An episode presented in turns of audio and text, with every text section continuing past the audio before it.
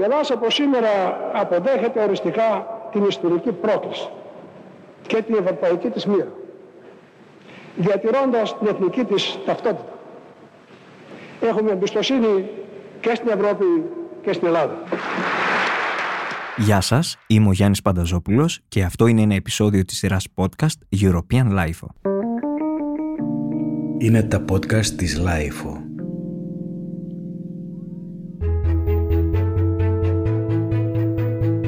Ιανουάριος 1980. Ο Κωνσταντίνος Καραμαλής λέει στη Βουλή μία λησμόνητη φράση.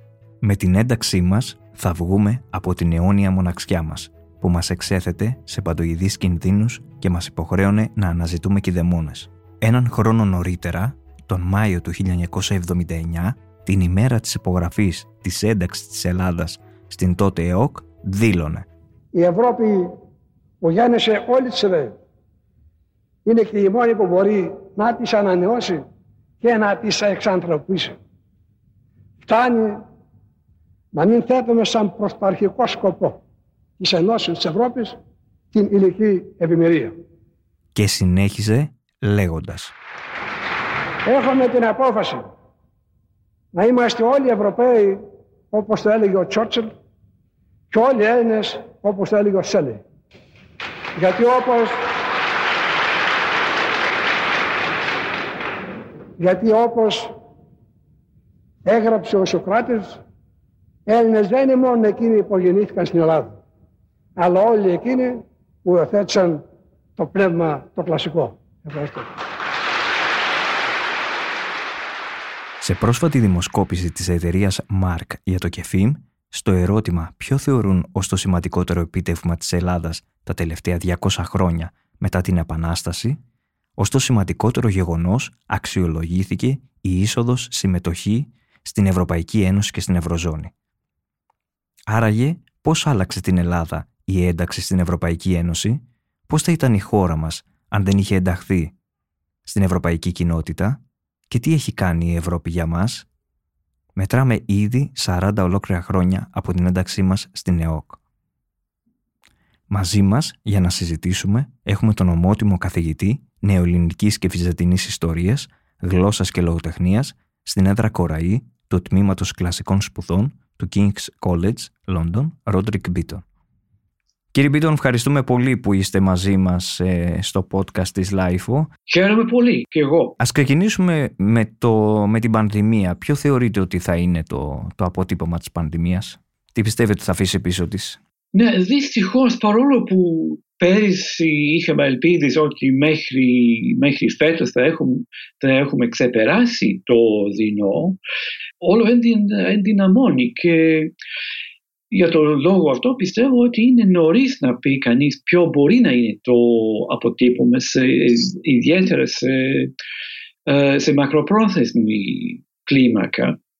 Φοβάμαι από τη μία μεριά, φοβάμαι την αποδυνάμωση των διεθνών θεσμών και συστημάτων. Φοβάμαι την ιδιοτέλεια τόσο εκ μέρους κρατών ή κυβερνήσεων, όσο και ομάδων, ακόμα και απλών πολιτών. Σήμερα, ιδιαίτερα φέτος το καλοκαίρι, βλέπουμε το φαινόμενο των κλειστών συνόρων, ουσιαστικά δηλαδή. Και αν φανταστεί κανεί ότι για να, για, να, για να μπει στην Κίνα πρέπει να κάνει ε, δύο εβδομάδε καραντίνα πριν πει στο αεροπλάνο και μετά μέχρι, μέχρι και τέσσερις εβδομάδες ε, εγκλωβισμένος μέχρι που να βγει ε, στους δρόμους. Ε, είναι ένα παράδειγμα. Ευτυχώς στην Ευρώπη δεν φτάσαμε ως εκεί. Αλλά πολύ φοβάμαι ότι η ευκολία της μετακίνησης ε, της διεθνής μετακίνησης που τόσο πολύ έχουμε συνηθίσει ε, δεκάδες τώρα, ε, δεκαετίες τώρα μπορεί να πέσει μόνιμο θύμα της πανδημίας. Βέβαια υπάρχει και πιο αισιόδοξη πλευρά. Βλέπουμε σε πολλά παραδείγματα βλέπουμε τη συνεργασία ομάδων και, και ατόμων μια τεράστια και εντυπωσιακή εφευρετικότητα ε, ως προς τους εμβολιασμούς και τα διάφορα μέτρα που ε, και μεθόδους περίθαλψης των θυμάτων κλπ. Και κατά κάποιον τρόπο επίσης μια γενικότερη αντοχή εκ μέρους του ανθρώπινου γένους γιατί να μην ξεχάσουμε αυτό ότι περί το συνόλου του πλανήτη μας ε, πρόκειται. Ποιο είναι πιστεύετε το διακύβευμα για την Ευρώπη σήμερα; Μάλλον βρισκόμαστε στο στάδιο που είτε η Ευρώπη πηγαίνει, ε, πηγαίνει μπροστά είτε πίσω. Και για μένα το μεγάλο ερωτηματικό που έχω την εντύπωση ότι οι ηγεσίε τώρα το αποφεύγουν ε, δημοσίως τουλάχιστον, είναι, είναι το εξής. Θα γίνει κάποτε, είναι, είναι εφικτό να γίνει κάποτε μια Ευρωπαϊκή Συνομοσπονδία. Μπορεί να γίνει κάτι τέτοιο. Όχι, όχι τόσο ανάλογο με, τη, με τις Ηνωμένες Πολιτείες της Αμερικής, παραδείγματος χάρη, αλλά να σκεφτεί κανείς την, ε, την Ελβετία, που είναι παραδειγματικό, ε, παραδειγματική σύνομος όπου τα κρατήδια έχουν ε, την ε, ιδιότητα και τη, τη γλώσσα, τους θεσμούς, τους ε, εθήμους και ε, τα έθιμα κλπ. Αλλά όλος ο, ο κάθε Ελβετός αν μιλάει Ιταλικά, Γερμανικά, ή, Γαλλικά, κάθε Ελβετός όσο ξέρω ε, σε πρώτη φάση ε, έχει την αυτοσυνείδηση ότι, ότι είναι, είμαι Ελβετός, δεν είμαι, δεν είμαι Γερμανός παρόλο που, παρόλο που μιλάω την ίδια γλώσσα. Κάτι τέτοιο δεν θα μπορεί να γίνει στη, με, τα, με τα διάφορα ε, έθνη κράτη της ε, Ευρώπης. Και αν δεν γίνει, ε, δεν, δεν λέω για το, για το εγγύς μέλλον, αλλά για, για, για μια, ένα προορισμό, ας πούμε, μια κατεύθυνση. Αν δεν γίνει αυτό, αν φεύγει από το προσκήνιο, από το προσκήνιο δηλαδή, προς τα που βαδίζουμε.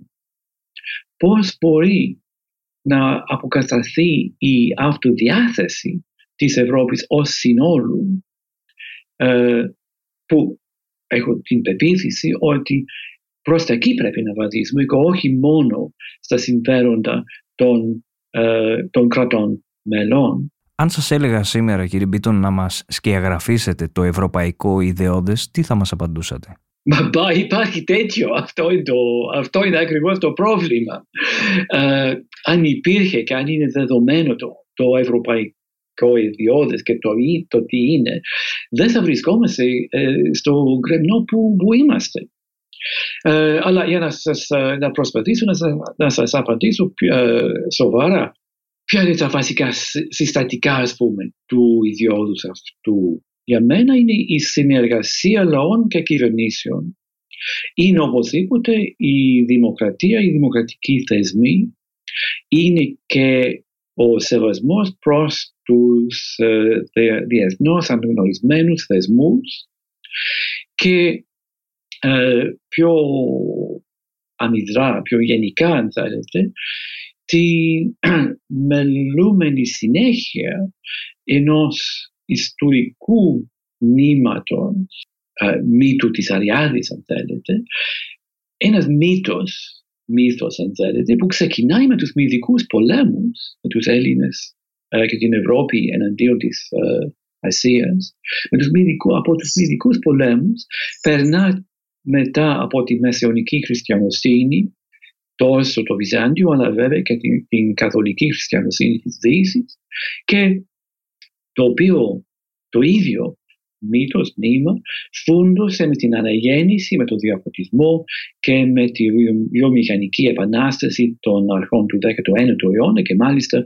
με όλες τις συνέπειες που έχει προς τον κόσμο σήμερα. Έχετε πει στο παρελθόν ότι ανέκαθεν θεωρούσατε τον εαυτό σας Ευρωπαίο, κομμάτι μιας οντότητας που μπορεί να περιλαμβάνει την γενέτειρα Σκοτία, τον τόπο της μόνιμης κατοικίας στην Νότια Αγγλία, ακόμα και την Ελλάδα.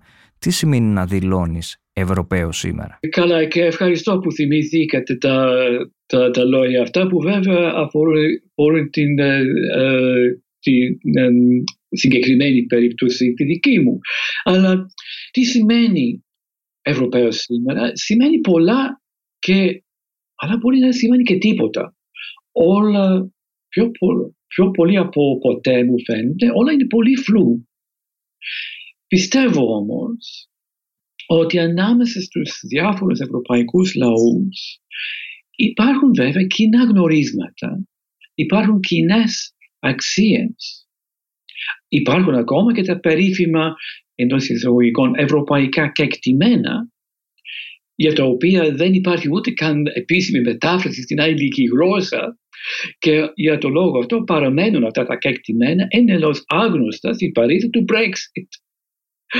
Ε, αλλά και πάλι στο παρολογώντας, πιστεύω ότι αυτά τα κοινά γνωρίσματα και κοινές αξίες υπερβαίνουν τις κατά, τους, ε, τις κατά καιρούς ε, διαφορές ανάμεσα στις ε, ιδιότητες του κάθε λαού, κάθε έθνους που συνολικά βέβαια απαρτίζουν αυτό που ονομάζουμε Ευρώπη. Πάντως το Brexit μια που το αναφέρατε ήταν μια πληγή και ένα ρήγμα νομίζω για την Ευρώπη. Αναμένεται να, να δούμε πού να, πού να πάει η Ευρώπη χωρίς μετά το Brexit και είναι και το θέμα πόσο θα διαρκέσει το παραλήρημα αυτό. Δεν είναι, δεν είναι απίθανο ύστερα από μια δεκαετία ας πούμε σιγά σιγά να πλησιάζει πάλι το Ηνωμένο Βασίλειο ή τα διάφορα κρατήδια που απαρτίζουν το τώρα, τώρα Ηνωμένο Βασίλειο, Αγγλία, Σκοτία κλπ.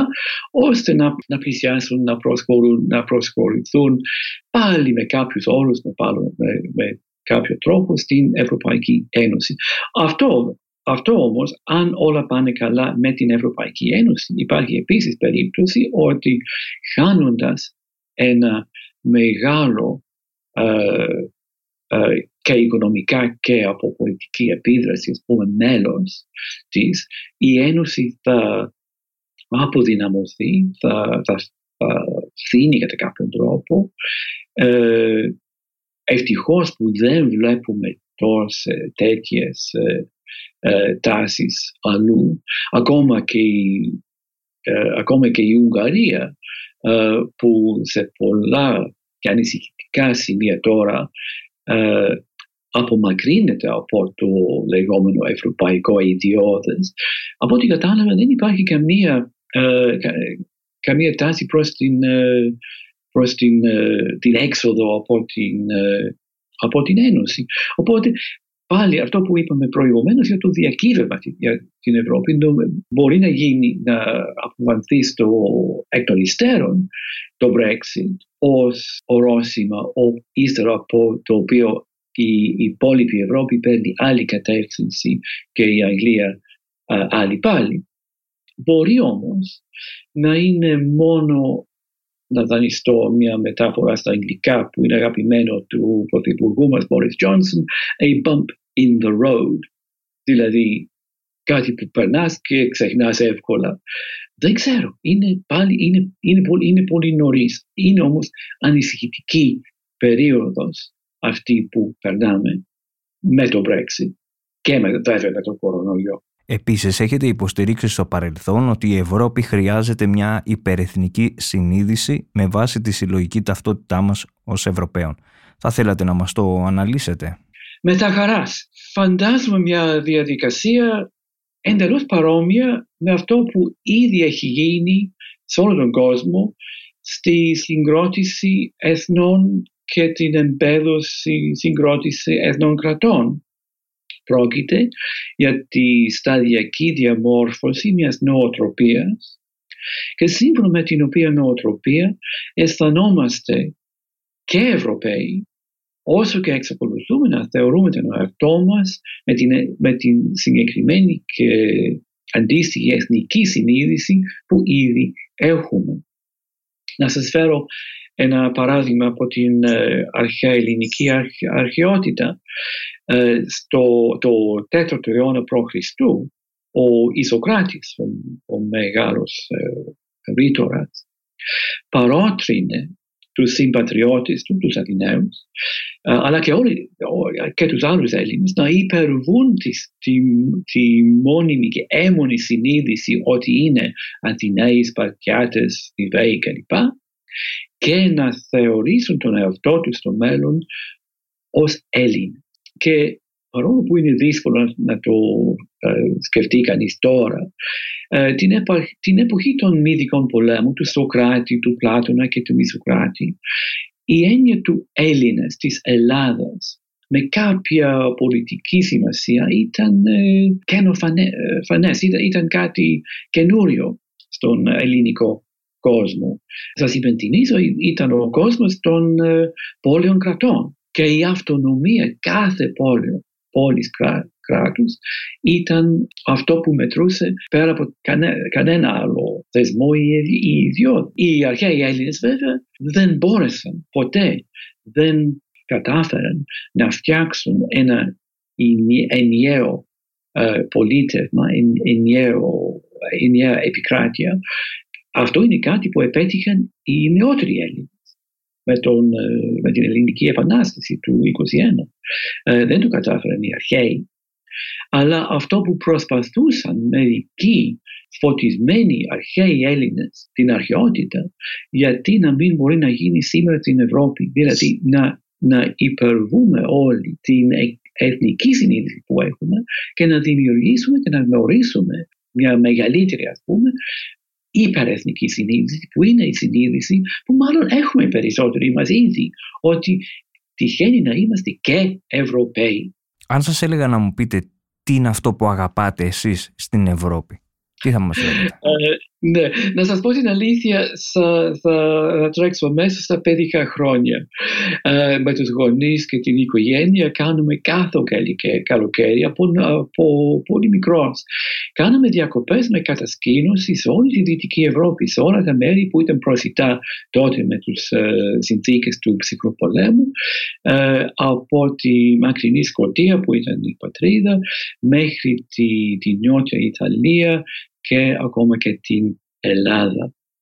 Και με, ε, δεν είχαμε πολλά μέσα, έτσι η, η, η, η κατασκήνωση, η τέντα ήταν, ε, και ο πατέρας που οδηγούσε τόσα πολλά χιλιόμετρα από τη μία άκρη της Ευρώπης στην άλλη, ε, περνώντας βέβαια από τα διάφορα σύνορα και ε, και αλλάζοντας χρήματα σε κάθε φορά που, αλλάζει, που περνάς από σύνορο. Και θυμάμαι πολύ, πολύ μικρός, αναρωτιόμουν γιατί να υπάρχουν αυτά, αυτά τα σύνορα, τι σημαίνουν αυτά τα σύνορα, γιατί, για ποιο λόγο, παρόλο που ήταν πιστικό και ωραίο και, και κάναμε συλλογές από τα διάφορα και, ε, κέρματα από τις διάφορες. Ε, τις διάφορες συναλλάγματα που κάναμε, γιατί να μην, γιατί αφού είναι, η Ευρώπη είναι μία γιατί να μην περνάμε από τη μία άκρη στην άλλη χωρίς να έχουμε αυτά τα, τα, τα εμπόδια, έστω και τυπικά εμπόδια που ήταν μόνο ε, τότε. Ήταν, και βέβαια ήταν ένας τρόπος να γνωρίσεις και άλλους λαούς και τόπους, να, από εκεί ξεκίνησε η μανία για τις ξένες γλώσσες. Αλλά δεν μιλάμε για την κοσμογνωσία, ας πούμε, για την ανακάλυψη ε, άλλων ε, υπήρων ε, όπως, όπως έκαναν τα δικά μου παιδιά με τη σειρά τους, αλλά τότε το, ο, κόσμος, ο κόσμος μας, τη, ε, τη δική μου γενιά ήταν η Ευρώπη. Και αφού τα ταξίδια αυτά όλα έγιναν στην ε, Ευρώπη με τους, πολλούς, με τους πολύ διαφορετικούς, διαφορετικά τοπία κλπ. Αμέσως καταλαβαίνεις ότι πρόκειται για μια κοινή παράδοση. Όλοι αυτοί οι άνθρωποι με τις διάφορες γλώσσες, ιδιοσυγκασίες τους κλπ. Όλοι ανήκουν σε μια κοινή παράδοση, συμμετέχουν στην ίδια ιστορία. Έστω και αν μεγαλώνοντας βέβαια, μαθαίνεις στο σχολείο και από τα βιβλία ότι η, αυτή η ιστορία είναι δυστυχώς μια ιστορία, ιστορία ε, πολέμων και συγκρούσεων. Ιδού και πάλι η αρχαία ελληνική πόλη κράτου, που βέβαια ε, πολεμούσε ο ένας, η μία κατά την άλλη, της άλλης συνέχεια. Πάρα πολύ ωραία αυτά που μας περιγράψατε. Σήμερα η Ευρωπαϊκή Ένωση θα μπορούσε να γίνει περισσότερο ελκυστική στους ε, πολίτες και με ποιους τρόπους; Μακάρι να γίνει και δεν καταλαβαίνω, σα ομολογώ, για ποιο λόγο δεν έχει γίνει ήδη. Αλλά κάτι που διαπίστωσα σχεδόν από την αρχή της ε, ένταξης της δικής μας, ενώ της Αγγλίας, στην ε, ε, τότε ΕΟΚ, εδώ και ε, μισόν αιώνα, από την αρχή δεν έβλεπα καμία συστηματική προσπάθεια να, προ, να προβληθεί η ευρωπαϊκή συνείδηση ούτε και οι, τους ευρωπαϊκούς θεσμούς ε, μέσα, στην, μέσα στην Αγγλία. Ε, και γιατί να μην γίνει αυτό; Σε άλλες χώρες έχει γίνει καλύτερα και μάλλον, μάλλον με πρωτοβουλία από τις ε, εθνικές κυβερνήσεις. Αλλά γιατί να μην, να μην γίνει και αποτελεσματικά ε, όχι μόνο προπαγανδιστικά από τις Βρυξέλλες, από τη Στρασβούργη, δεν ξέρω. Κάτι άλλο που σκέφτομαι, γιατί να μην εκλεγεί κατευθείαν από τους πολίτες ο πρόεδρος της Κομισιόν ή μπορεί και άλλοι αξιωματούχοι ε, που έχουν βέβαια και ορατικότητα και έχουν τεράστιες ευθύνες μπροστά ε, σε όλους τους πολίτες της Ευρωπαϊκής Ένωσης. Θυμάμαι κάποτε υπήρχε ενώ ο Τόνι Μπλερ ήταν πρωθυπουργό της, ε, της Βρετανίας, υπήρχε λόγος τότε για, ε, για ανοιχτή εκλογή και μήπως έμπαινε στις εκλογές ο, ο Μπλερ που βέβαια ε, είχε, ήταν προσωπικότητα. Μεσολάβησαν, μεσολάβησαν βέβαια η εισβολή στο Ιράκ, στροφή του Μπλερ προς την Αμερική του Μπούς και όλα βέβαια χάθηκαν, δεν υπήρχε πια λόγος. Αλλά αν, μήπως, αν γινόταν να πολιτευτεί με αυτή την έννοια ε, κάποιος, ε, κάποια μεγάλη, μεγάλη προσωπικότητα γνωστό, γνωστή σε όλη την Ευρώπη, μήπως θα δημιουργήσει τις, ε, το, το ενδιαφέρον, τα, τα πάθη ακόμα που βέβαια σηκώνει η εκλογή του Προέδρου των ε, Ηνωμένων Πολιτειών, παραδείγματος χάρη. Και από την άλλη είναι και η στάση των ευρωπαϊκών αρχών προς τους πολίτες.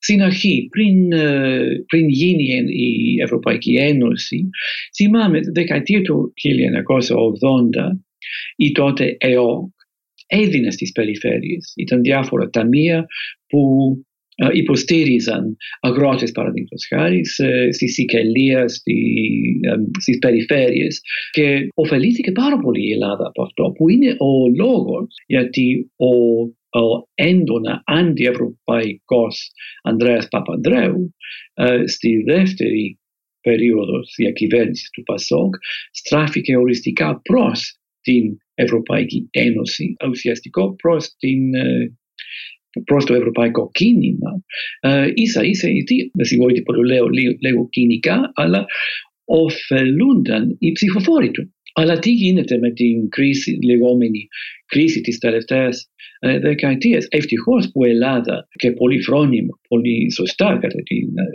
ε, μισή μου, ευτυχώς που η Ελλάδα δεν στράφηκε εναντίον της Ένωσης και των Ευρωπαϊκών Θεσμών, παρόλο που ο Έλληνας πολίτης είχε κάθε δικαίωμα να κάνει, να, να κάνει τέτοιο.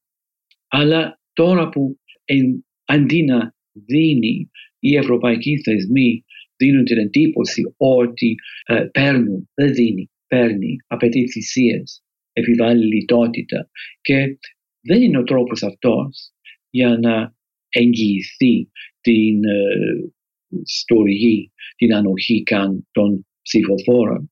Και, και τέλος θα ήθελα να δω και γιατί να μην γίνει αυτό, μήπως γίνεται, αρχίζει να γίνει, υποδομές των ευρωπαϊκών θεσμών σε, όχι μόνο σε πρωτεύουσες αλλά σε επαρχίες σε πόλεις και σε χωριά.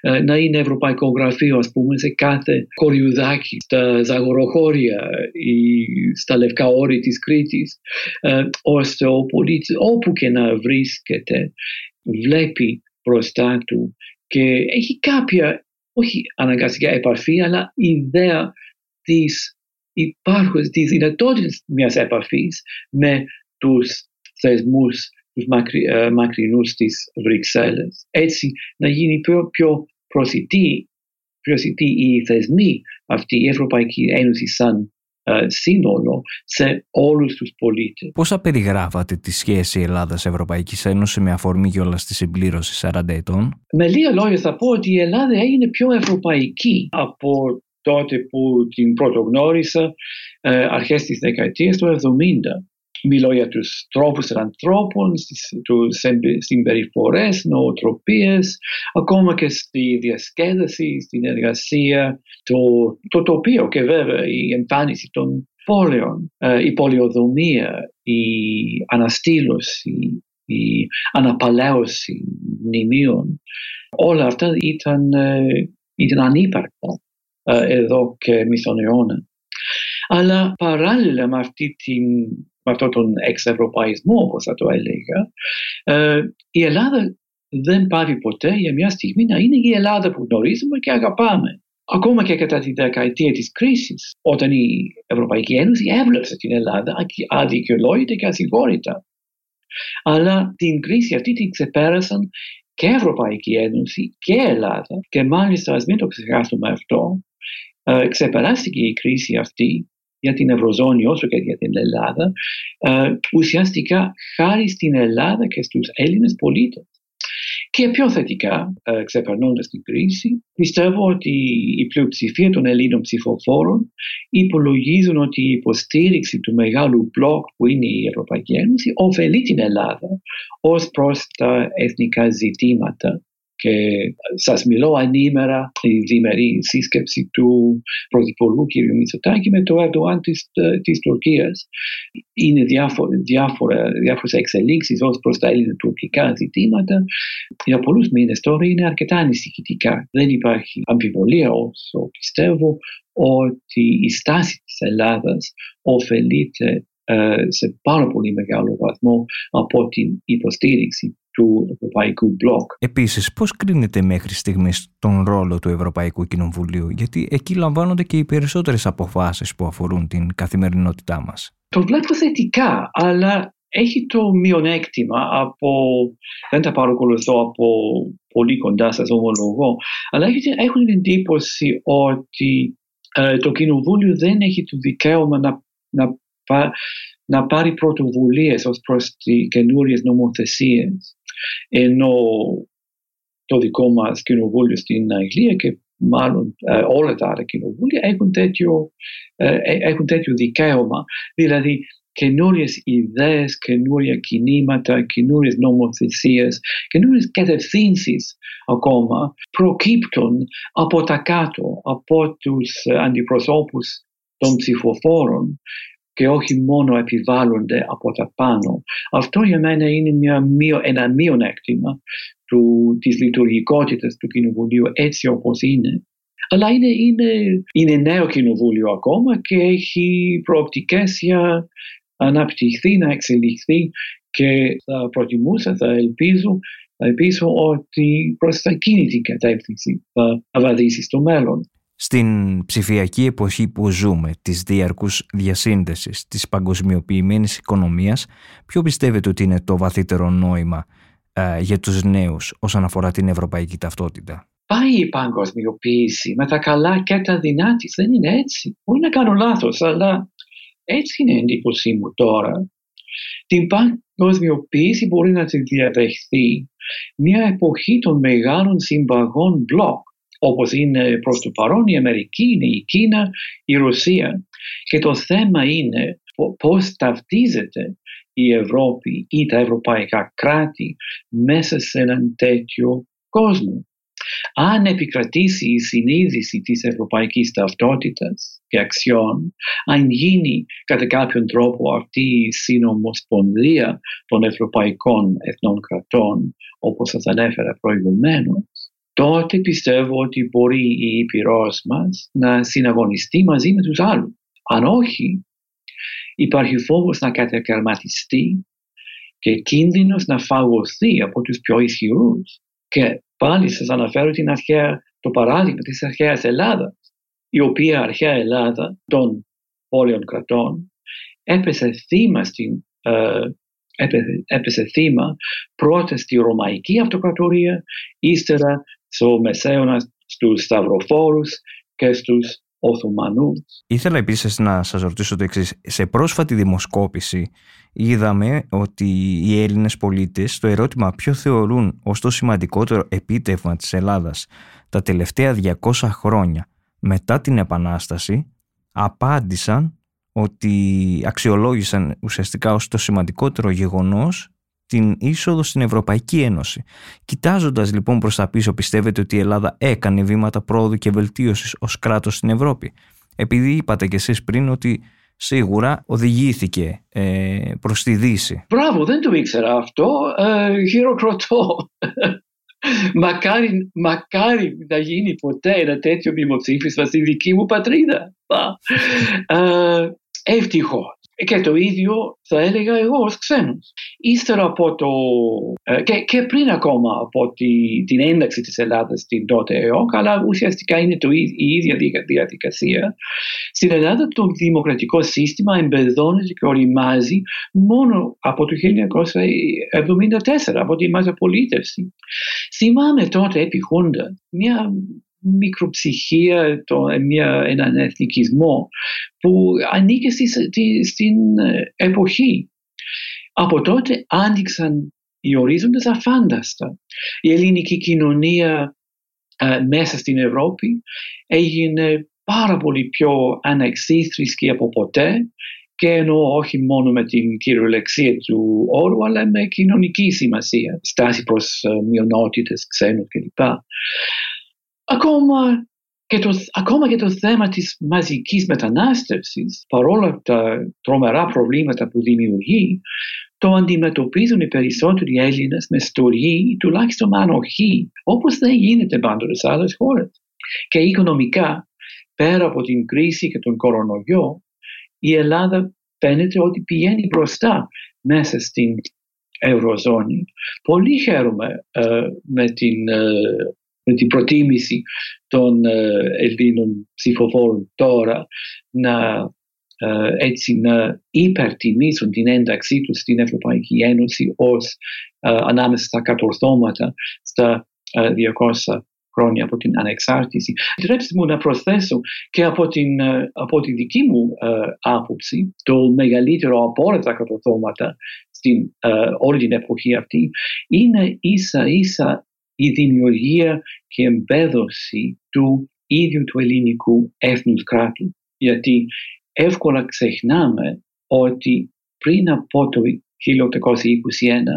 δεν υπήρχε ποτέ ένα ενωμένο ελληνικό κράτος. Ούτε οι αρχαίες, οι αρχαίες πόλεις κράτη, ούτε το Βυζάντιο που είναι τεράστιο πολυεθνικό, πολυεθνική αυτοκρατορία, δεν είναι ούτε το μία ούτε το άλλο, δεν είναι έθνος κράτος. Άρα οι Έλληνες βρήκαν έναν τρόπο για να δημιουργήσουν ένα σύγχρονο πολιτικό σύστημα, θεσμούς υπερσύγχρονο για την εποχή, αλλά κατά παράδοξο τρόπο η Ελλάδα υπήρξε η, το πρώτο ανεξάρτητο έθνος κράτος σε όλη την Ευρώπη ύστερα από τους Ναπολεόντιους πολέμους και αυτό είναι ένα τεράστιο κατόρθωμα που έγινε μέσα στην ε, δεκαετία του 1820 ε, και 30. Τι ήταν αυτό που έκανε την Επανάσταση ξεχωριστή, δεν μπορώ να μην σας ρωτήσω αφού σας έχουμε μαζί μας. Είναι και δύο απαντήσεις, γιατί το, ε, για, το, για το ίδιο το ελληνικό έθνος φυσικά η Επανάσταση υπάρχει ο θεμέλιος λίθος της σύγχρονης εκδοχής του ως έθνος κράτους. Βέβαια, το έθνος, ε, αν θέλετε εντός εισαγωγικών, το έθνος μπορεί να θεωρηθεί ως παμπάλιο. Ενώ το κράτος, αυτό που σας έλεγα προηγουμένως, δημιουργήθηκε μόνο από την Επανάσταση. Το έθνος κράτος δηλαδή είναι καινούριο, παρόλο που ο ελληνισμός ε, έχει ε, μια ιστορία ε, 3,5 ε, χιλιατηρίδων ε, πίσω της αλλά και για τους ξένους. Ε, η Ελληνική Επανάσταση έχει τεράστια σημασία παρόλο που ήδη οι δε ξένοι πολλές φορές δεν το, δεν το αναγνωρίζουν αυτό το γεγονός. Ο λόγος είναι έχει ως εξής. Ε, για τον κόσμο εν γέννη το 2021 είναι ορόσημο γιατί σφραγίζει, ξεκινάει τη μεταμόρφωση της Ευρωπαϊκής Υπήρου από την επικράτεια των πολύγλωσσων πολυεθνικών αυτοκρατοριών Οθωμανικών, Ρωσικών, ε, Αυστριακών, Αυστριακού, μέχρι την Ευρώπη των αυτοδύναμων εθνών κρατών όπως την γνωρίζουμε σήμερα. Ήταν οι πρωτοπόροι οι Έλληνες της δεκαετίας του 1820, όχι μόνο για το, για το δικό τους λαό, αλλά για την υπόλοιπη Ευρώπη και στη συνέχεια για πολλά κράτη σε όλο τον κόσμο. Γιατί το μοντέλο, το πρότυπο του έθνους κράτους δεν έχει επικρατήσει παντού στον κόσμο. Σε μια ιδιαίτερα ανταγωνιστική εποχή Τι θα συμβουλεύατε κύριε Μπίτον ένα νέο σήμερα; Ανταγωνιστική εποχή αλλά ποια εποχή δεν είναι; Θα έλεγα καλύτερα να, να σκεφτούν, η ελληνική γλώσσα μας βοηθάει εδώ, να σκεφτούν τον συναγωνισμό. Τι εννοώ με αυτό; Εννοώ το πνεύμα των αρχαίων αθλητικών αγώνων οι οποίοι μας κουροδότησαν τους Ολυμπιακούς Αγώνες και όλα τα σύγχρονα σπορ, παραδείγματος χάρη. Δηλαδή, ανταγωνισμός, αλλά με την έννοια του, ε, της συνεργασίας μαζί. Ε, πάλι να σας φέρω ένα παράδειγμα από την αρχαιότητα. Οι Ολυμπιακοί Αγώνες και οι άλλοι αρχαίοι αθλητικοί αγώνες φαίνεται ότι ήταν, αν, ήταν ουσιαστικά λειτουργούσαν ως υποκατάστατο για την ανέκαθεν παμπάλη κατάσταση πολέμου που επικρατεί ανάμεσα στις πόλεις κράτη. Για μερικές εβδομάδες προκήρυξαν ανακοχή και όλοι, όλοι, όλοι uh, συσσωρεύτηκαν στο στάδιο για να κάνουν uh, οργανισμ, οργανισμένους uh, αγώνες για να βγει, για, για, για, να, για να βγει κάποιος νικητής χωρίς να χυθεί αίμα καθόλου. Άρα ε, για μένα ο, το σύνθημα για τους νέους να είναι ο συναγωνισμός, όχι ο ανταγωνισμός. Κύριε Μπίντον, τελευταία ερώτηση. Τι θεωρείτε σημαντικό στη ζωή; Θα σας απαντήσω με ένα πολύ σύντομη και για μένα πολύ σημαντική φράση της αείμνης του Σαπφούς. Αυτό που αγαπάει κανείς. Ευχαριστούμε πάρα πολύ κύριε Μπίτον. Εγώ ευχαριστώ.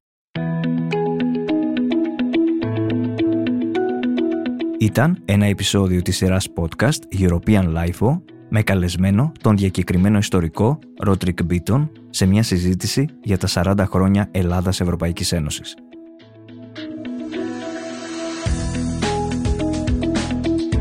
Τα podcast της LIFO ανανεώνονται καθημερινά και τα ακούτε μέσα από το LIFO.gr ή τις εφαρμογές της Apple, του Spotify ή της Google. Κάντε subscribe πατώντας πάνω στα αντίστοιχα εικονίδια για να μην χάνετε κανένα επεισόδιο. Είναι τα podcast της Lifeo.